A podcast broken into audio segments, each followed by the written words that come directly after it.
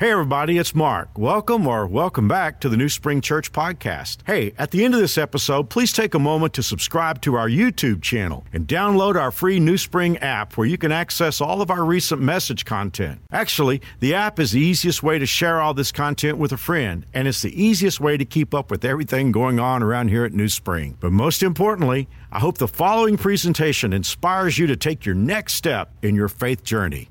Enjoy. Over the last few weeks, we've watched the world shut down, and many of us are left wondering will life ever return to normal? Whatever tomorrow brings, we can count on one thing. With God, the best is always yet to come. And this season of shutdown, we've been given an opportunity to prepare for a new beginning. So let's take this time to get ready to restart.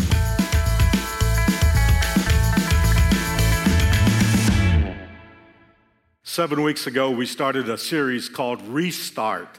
We were in the midst of the coronavirus pandemic, and we began to look at principles from God's Word on how we could start over. Of course, since that series began, our nation has undergone more trials and continues to go through them. If there was ever a season where we needed to hear from God, that season is now. And fortunately for us, our God is into restarts. I think I said this in the first sermon that if the Bible had a tagline, it would be restart because the Bible is a book of people and nations who had a chance to start over. I love the fact that God promises restarts for all of us who are willing to accept what He has to say.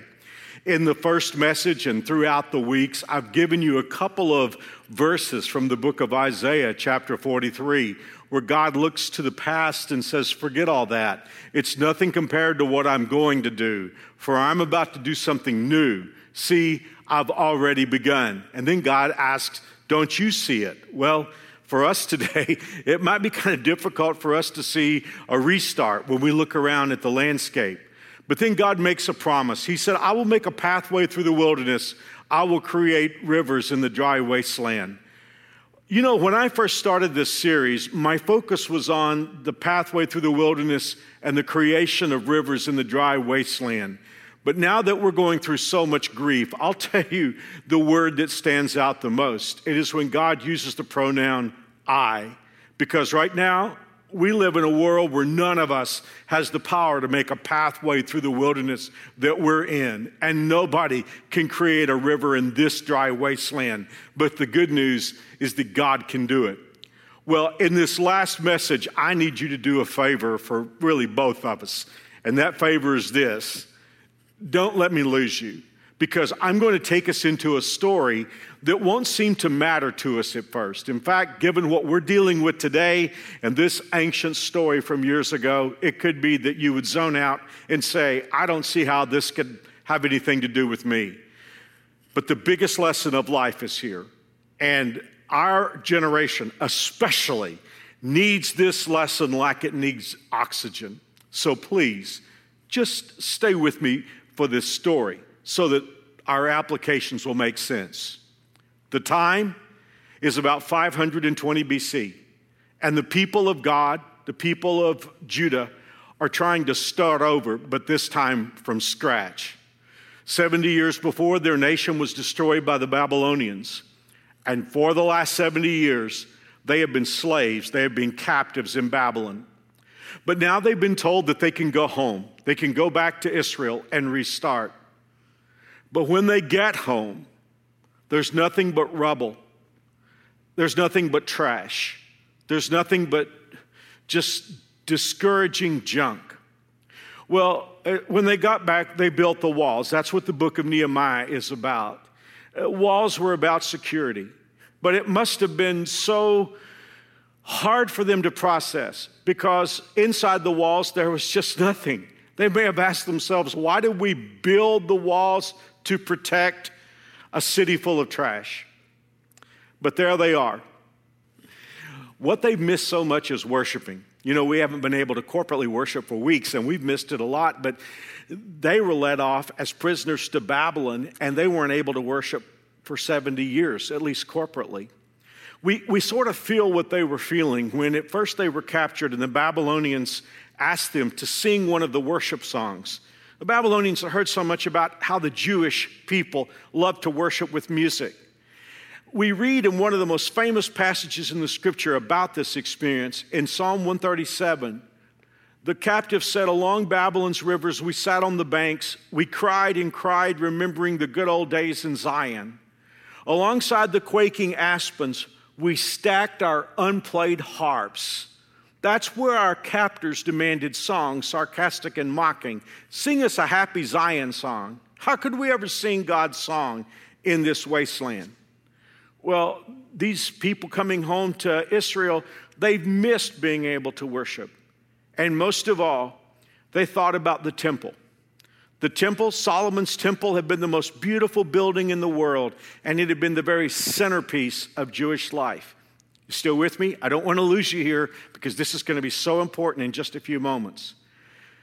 Well, this temple, Solomon's temple, the most beautiful building in the ancient world, had been built in David and Solomon's dynasty, a dynasty of prosperity, glory, beauty, and extravagance. I, won't take time now to tell you about it, but it's in the Bible. There are chapters that tell us about the construction of this temple. And it, there's gold everything. There's the gold covers this and the gold covers that. The Bible says in that age silver was practically worthless. So this this temple is dazzling because of all the gold. And there are priceless cedars, and on and on it goes. It was indeed the most beautiful building in the ancient world. And inside the Holy of Holies of this temple is the Ark of the Covenant, which was covered in gold. And there was a solid gold lid, the mercy seat with golden angels, cherubim there. A temple had stood for 400 years. But in reality, the glory days hadn't really lasted all that long. A short time after Solomon's temple was built, Israel got into worshiping false gods and they got into deep trouble with God. And in 586 BC, God had made good on his threat. He had begged Israel for hundreds of years to turn from their idols, but they kept on disrespecting him. So he turned his people over to the invaders. He turned them over to Babylon. And their king, Nebuchadnezzar, came and destroyed the city of Jerusalem and carried the people away as captives. And Nebuchadnezzar, this wicked man, insisted on one more indignity the temple the most beautiful building in the world was Israel's national identity. And after stripping all of the gold in the temple, he razed it to the ground and he left nothing but dirt as if to say, You have no nation anymore. Israel no longer exists. But what Nebuchadnezzar didn't know was that he was the one who was temporary. All these things that had happened, God had allowed. The Jews were just in quarantine for 70 years. And at the end of that 70 years, Nebuchadnezzar and Babylon would be destroyed, and God would allow his people to go home. But as we've already seen in this talk, they were going back to debris. They would have to restart, but this time with nothing. Can you imagine their pain when they first got their, well, I guess their first look at the temple site? It had been the most beautiful building in the world, but now it was reduced to trash and weeds. It's now time for us to meet one of the greatest Bible heroes that you may never have heard of. In fact, you probably haven't heard of him. But before I tell you his name, I want you to think about something. Uh, let's kind of go to modern times for a moment. We live in an age where just about everybody wants to be promoted to leadership in good times. You know, if there's an important title and a big salary in a corner office, a leased luxury car, maybe a company airplane and a huge staff. Who doesn't want a promotion like that with all that stuff coming with it? But have you ever noticed that it's a different story when there's nothing to gain in a promotion? When, when there's nothing but rubble and pain and exhaustion, and about, when about the only thing promised to leader is criticism. That's when nobody wants the job. All right, let's meet our hero. His name is Zerubbabel. He's not a king, he's not a prophet, he's not a priest. He is a very ordinary guy. And hey, let's just talk about his upbringing a little bit. If you know the Bible, you know that the Jewish people were into the meaning of names. And so when a baby was born, often they would put a name on that boy or that girl that was their hope or their belief. And oftentimes the names of these children were given in great expectation. Zerubbabel's dad's name means asked for of God. You know what Zerubbabel's name means? Born in Babylon.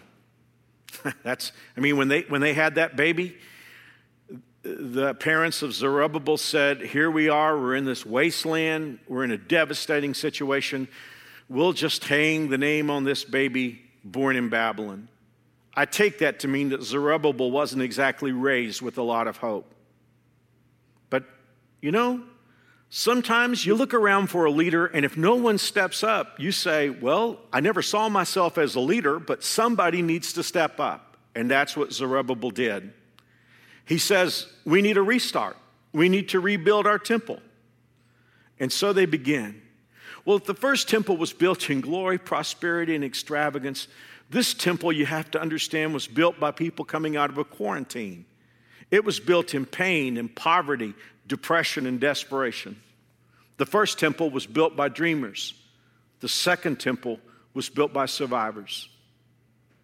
Okay, I've asked you to stay with me throughout this old story, promising that I would show you something huge. And here it is. The Bible tells us that when Zerubbabel and his team got the foundation laid, of course it was not like the first temple. I mean, in this foundation, there's no gold everywhere, it's just rock. But there it is. The foundation for the second temple is in place.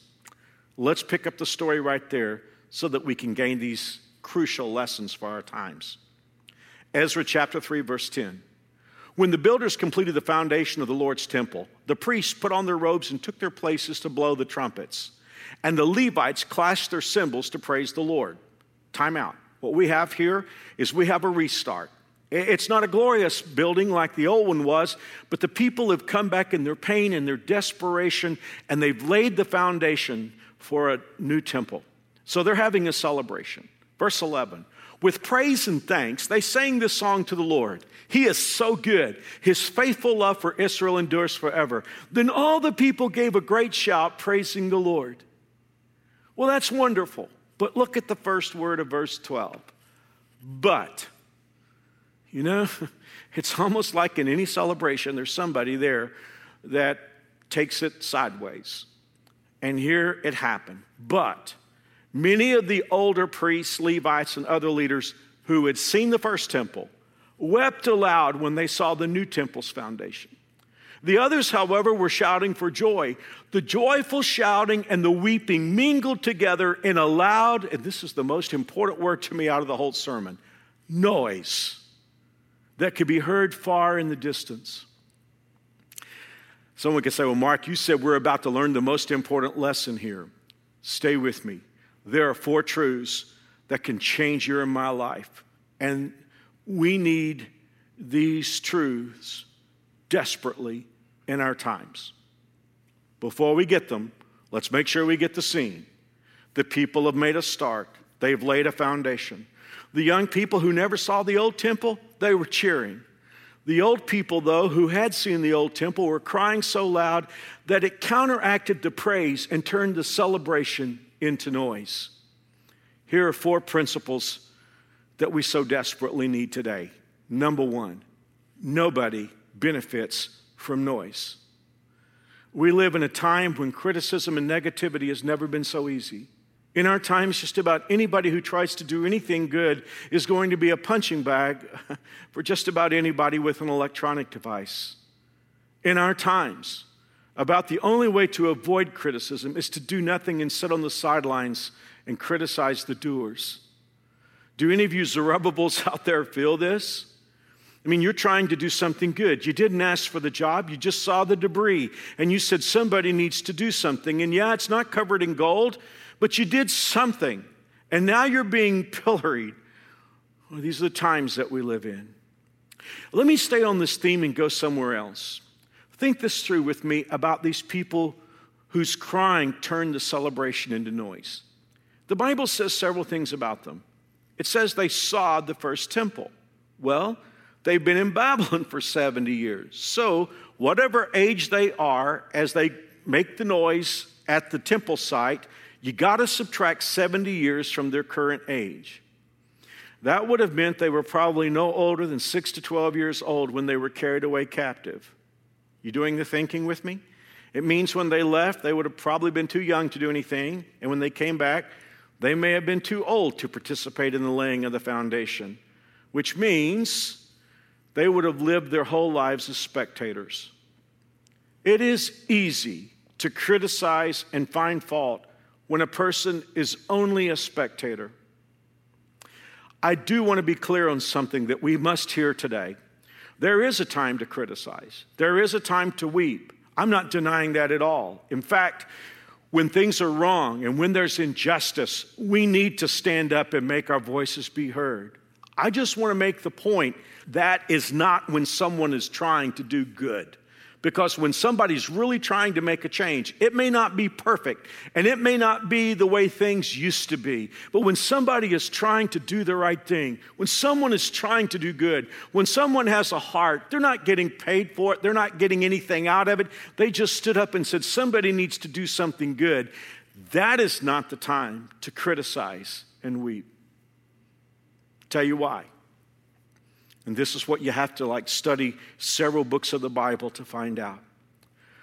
When that foundation was laid and when that noise built up, did you know that it shut the work down for seven years? For seven years, nothing happened. And every day, the people walked past that empty foundation. And they knew when it shut down. It shut down because there was confusion. What was supposed to be a celebration turned sour because of criticism and discouragement. You know, I'll tell you what stands out to me, and this is so important for all of us who are married, all of us in the church, all of us who love each other. Let's understand that criticism and discouragement caused the Israelites to do to themselves what Nebuchadnezzar could never do. Nebuchadnezzar wanted to shut the Jews down forever. But now God has told them that they can go home. They can rebuild the temple, but critical and discouraging insiders did to themselves what Satan could never do. Well, I know those of you who are watching the message, you're New Springers, and, and you're not in the place of the critics. You, you probably wouldn't be at New Spring if you were one of the critics. You guys are the Zerubbabels. I, I just want to say, it, if there's somebody out there who's been shut down because of the critics, I mean, you know, you find yourself in the place where you say, I never said I was anybody special. I never asked for this job. I never said I was the smartest person in the room. I just stood up and said somebody needs to do something. And, and you're saying to yourself, well, maybe I should just quit. Maybe it should have been somebody smarter. Maybe it should have been somebody with more resources. Well, if you've shut down because someone has criticized you when you were trying to do the right thing, I want to show you something absolutely beautiful. Because Zerubbabel, well, let's just take a time out for a moment. Can you imagine how discouraged Zerubbabel has to be? I mean, he thought he was doing a good thing. He wasn't a king, wasn't a priest, but now all these people that seem to be, you know, historically important to Israel are criticizing what he's done. We can understand why he's quit. But now God comes along and he sends a message to Zerubbabel, and it's our second lesson. You know, many of you have known this verse for years. You just might not have known where it came from, and now you're about to see. In Zechariah 4, verse 6, God sent this message to Zerubbabel the word of the Lord to Zerubbabel, not by might nor by power, but by my spirit, says the Lord Almighty.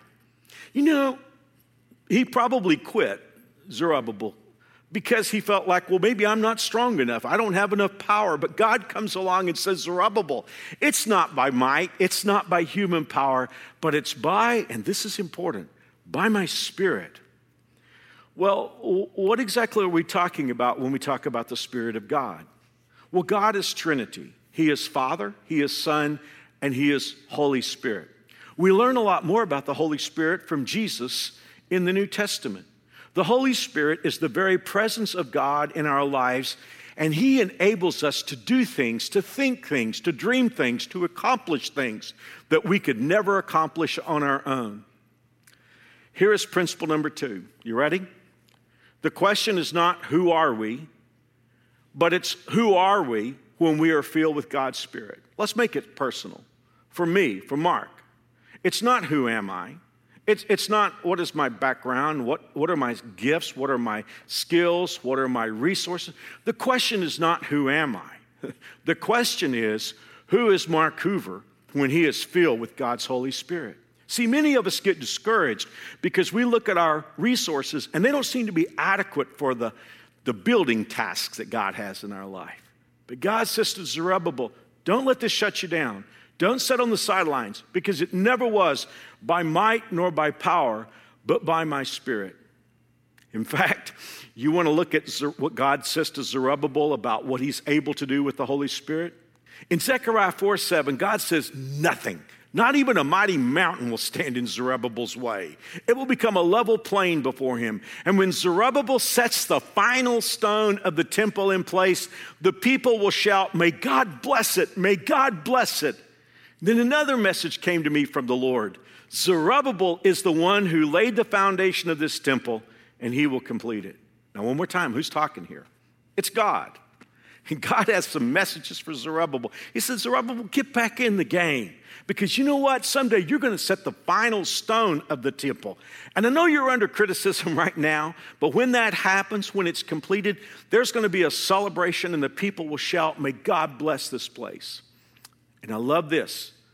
God said, Zerubbabel is the one who laid the foundation, and he will complete it. You know, there is a promise in the New Testament that is very similar to this. The Bible says that God, the one who began a good work in us, will see it all the way through to completion. Well, that's who we are when we are filled with the Holy Spirit. It's not who we are when we're filled with self, but when we are filled with God's Holy Spirit. And, and, and, in practical terms, what this means is when we completely surrender our life to God working in our lives, when we're filled with God's Holy Spirit, then we can, we can know that God will do everything that He set out to accomplish with us and through us. Quickly, lesson three. By the way, we've seen this before in our series. Let's keep reading in Zechariah chapter 4. God says to Zerubbabel, Do not despise these small beginnings, for the Lord rejoices to see the work begin. Number three, don't despise small beginnings. Well, you know the story already, so you understand exactly what God's talking about. They laid a foundation. Foundation didn't look like the old foundation, doesn't have gold everywhere. It looks small to the people, but God says, don't despise small beginnings. Anytime you have a restart in your life, you're probably going to be a survivor. And you're not going to be able to build in extravagance. And there will be people who look at what you're trying to do and they'll say, this is nothing. And they'll despise what you're doing. But it's so important to realize God doesn't despise it. And He holds destiny in His hands, not your critics. Now, it's important to me to bring this home in a practical way. If you've been through any kind of shutdown, whether we're talking about the loss of a career or a health crisis or a divorce, or you've been through any kind of tragedy in your life, restarting will all, almost always be in tiny steps. In the movies, on television, it seems to happen by magic. But in real life, so many times we take those first baby steps of a restart, and there will be those who say, I don't see this going anywhere. But God loves small beginnings. The scriptures tell us this, okay? Are you ready for number four? What we're going to see in this fourth thing is the biggest thing in our Restart series. It's so big, we're going to draw the title of today's message from it. Is there a Zerubbabel out there, guy or gal? I mean, you just said somebody needs to do something, and it's a mess, and there's debris, and there's, there's, there's no benefit on a human level from you stepping forward, but you said somebody needs to do something. Is there any Zerubbabel out there? All my life as an adult, I have loved Rudyard Kipling's poem, If. He wrote it to his son, and he said to him, If you can do all these things, you can truly make a difference in life. I want to pull my favorite segment of this poem out. He wrote, If you can meet with triumph and disaster and treat those two impostors the same. I love that.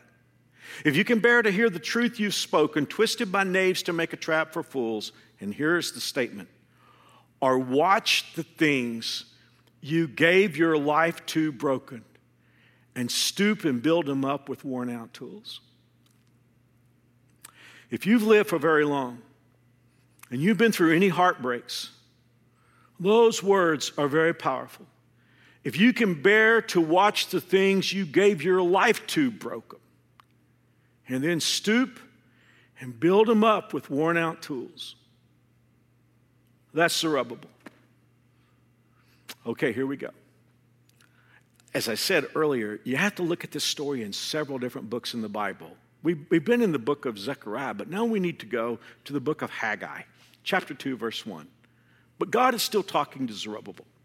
The word of the Lord came Speak to Zerubbabel and to the remnant of the people. Ask them, Who of you is left who saw this house in its former glory?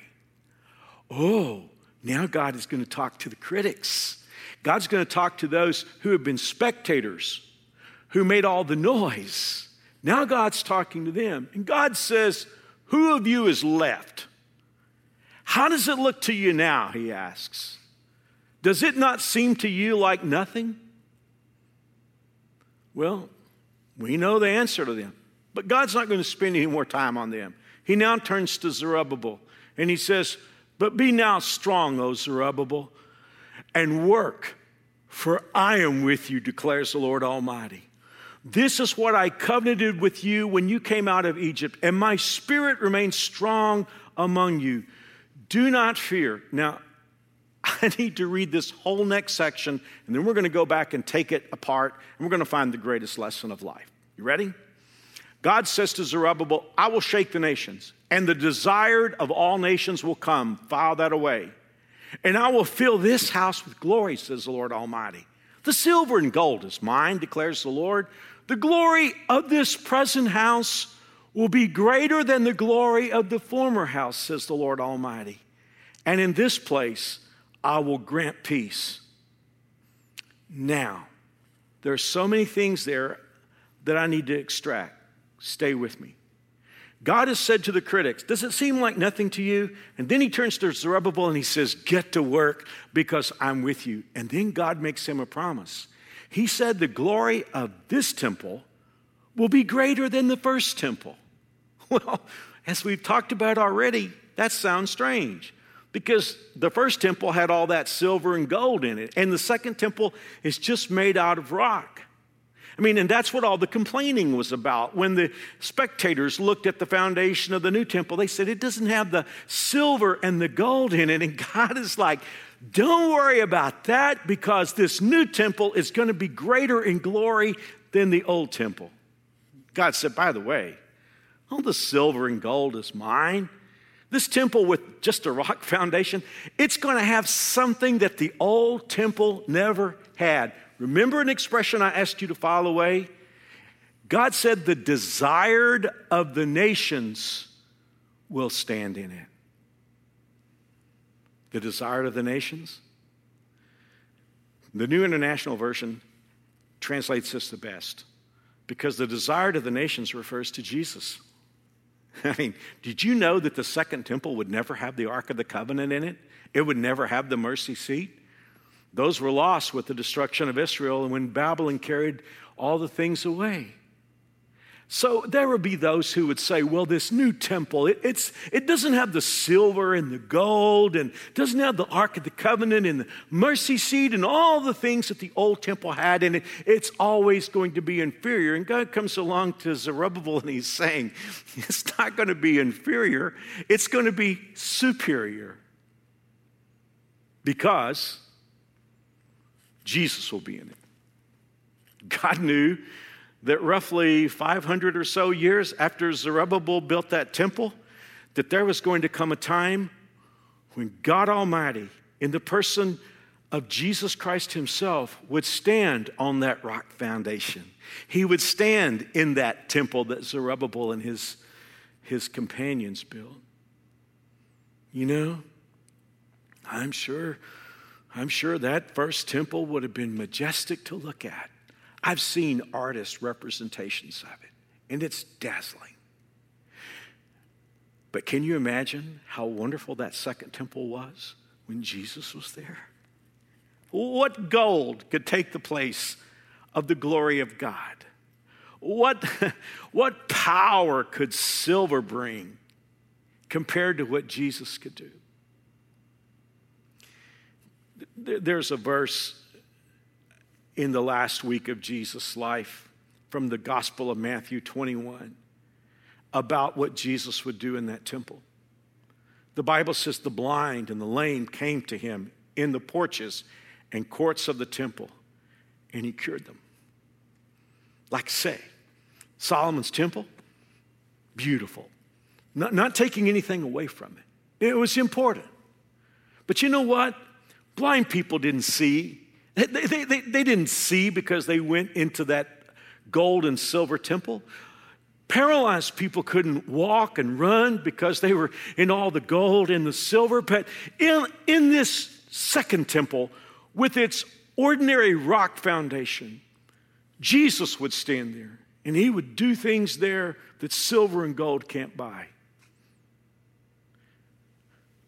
All this time to get to the fourth statement that really is the title of this sermon.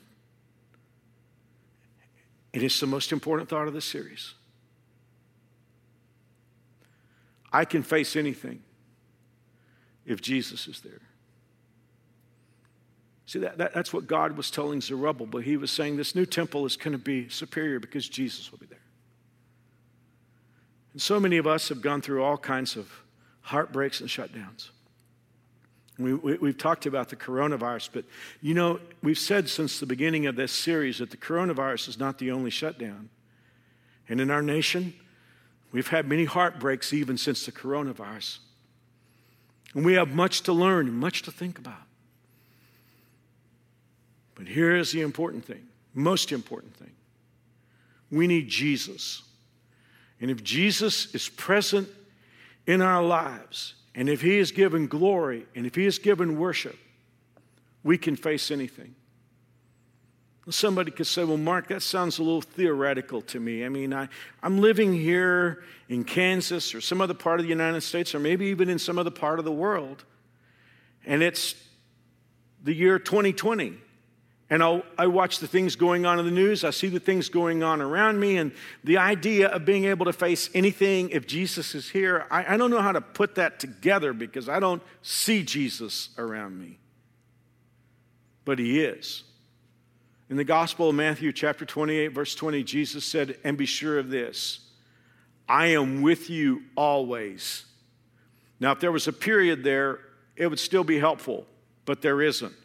Jesus said, I am with you always, even unto the end of the age. Well, I truly believe we're in the last days. In fact, we start a brand new series next week called Signs of the Times, and it's about prophecy and where we are in these last days. But the promise holds. Jesus said, I am with you always, even unto the end of the age. So, for all of you Zerubbabels out there, who have watched the things you gave your life to broken, and now you're stooping to build them up with worn out tools.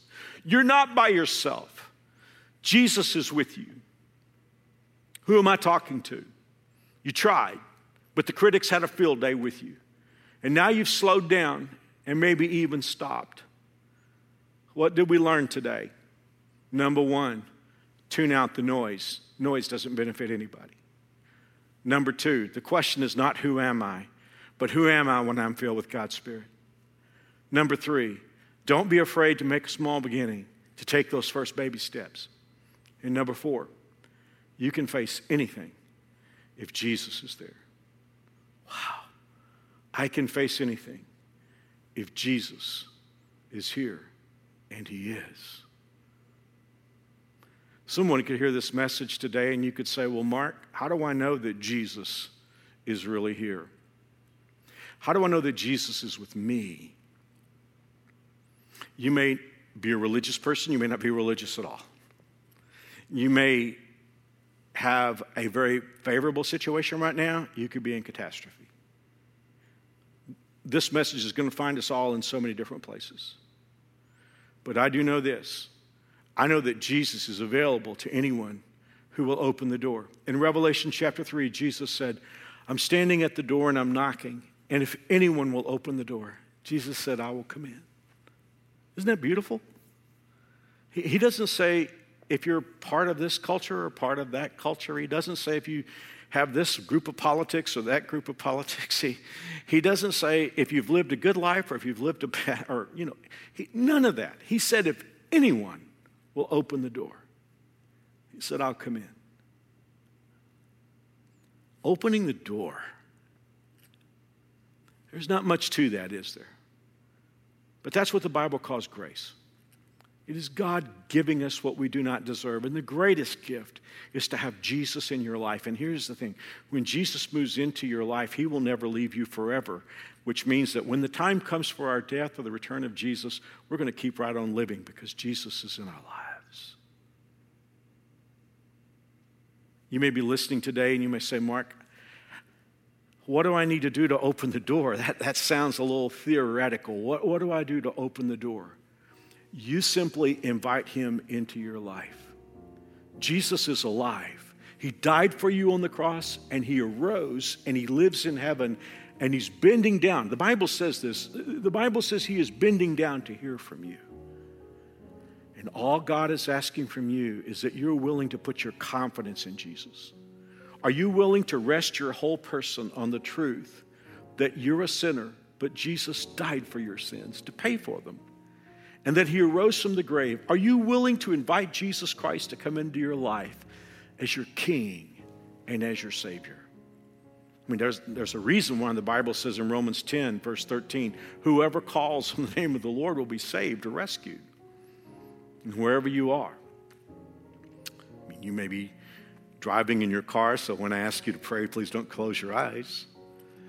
You may be in a hospital room, you may be at home, you could be in all kinds of places, but wherever you are, Jesus is waiting for you to talk to him. And if you would like to invite Jesus Christ into your life, I, I want to help you. You can pray your own words if you wish, but I want to share a prayer with you that calls on the name of the Lord. The important thing is not my words, the important thing is what you mean. And if you're willing to pray this prayer and mean it from your heart, you can be sure that Jesus Christ will come in the door and He'll move into your life. And you'll be able to say, I can face anything now. You ready? Here we go. Dear God, I know I'm a sinner, but I know you love me very much. Your word says you do. I believe Jesus died to pay for my sins. I believe that he arose from the grave. And because he lives, I want Jesus to be my Savior and my King. Everything I have, I open the door to Him to come into my life. I trust Him alone to make me right with you. In Jesus' name, amen. If you just pray with me, I have a gift that I want to give to you. It's a, it's a gift box, and if you're in the continental United States, all you have to do is text PRAYED, P R A Y E D, to 97,000. Well, inside this box, there's a Bible, like I preach from, and also a book that I wrote, small book, that'll answer a whole lot of questions. We want to take your first steps of following Jesus with you. We want to add value to your life, not just for this life, but for eternity. So, one more time, all you have to do is text P R A Y A D to 97,000. Or if you're watching outside the United States, you can text PRAYED, P R A Y E D, to 97,000, and we'll send you an electronic version of that book. Well, one more time, thanks for joining us today. And never forget, you can face anything if Jesus is in your life. Once again, thanks for listening. If you live in Wichita, the surrounding area, we'd love for you to engage with us in one of our weekend services. For directions, service times, and information about our incredible kids and student environments, visit us at newspring.org. One more time, newspring.org.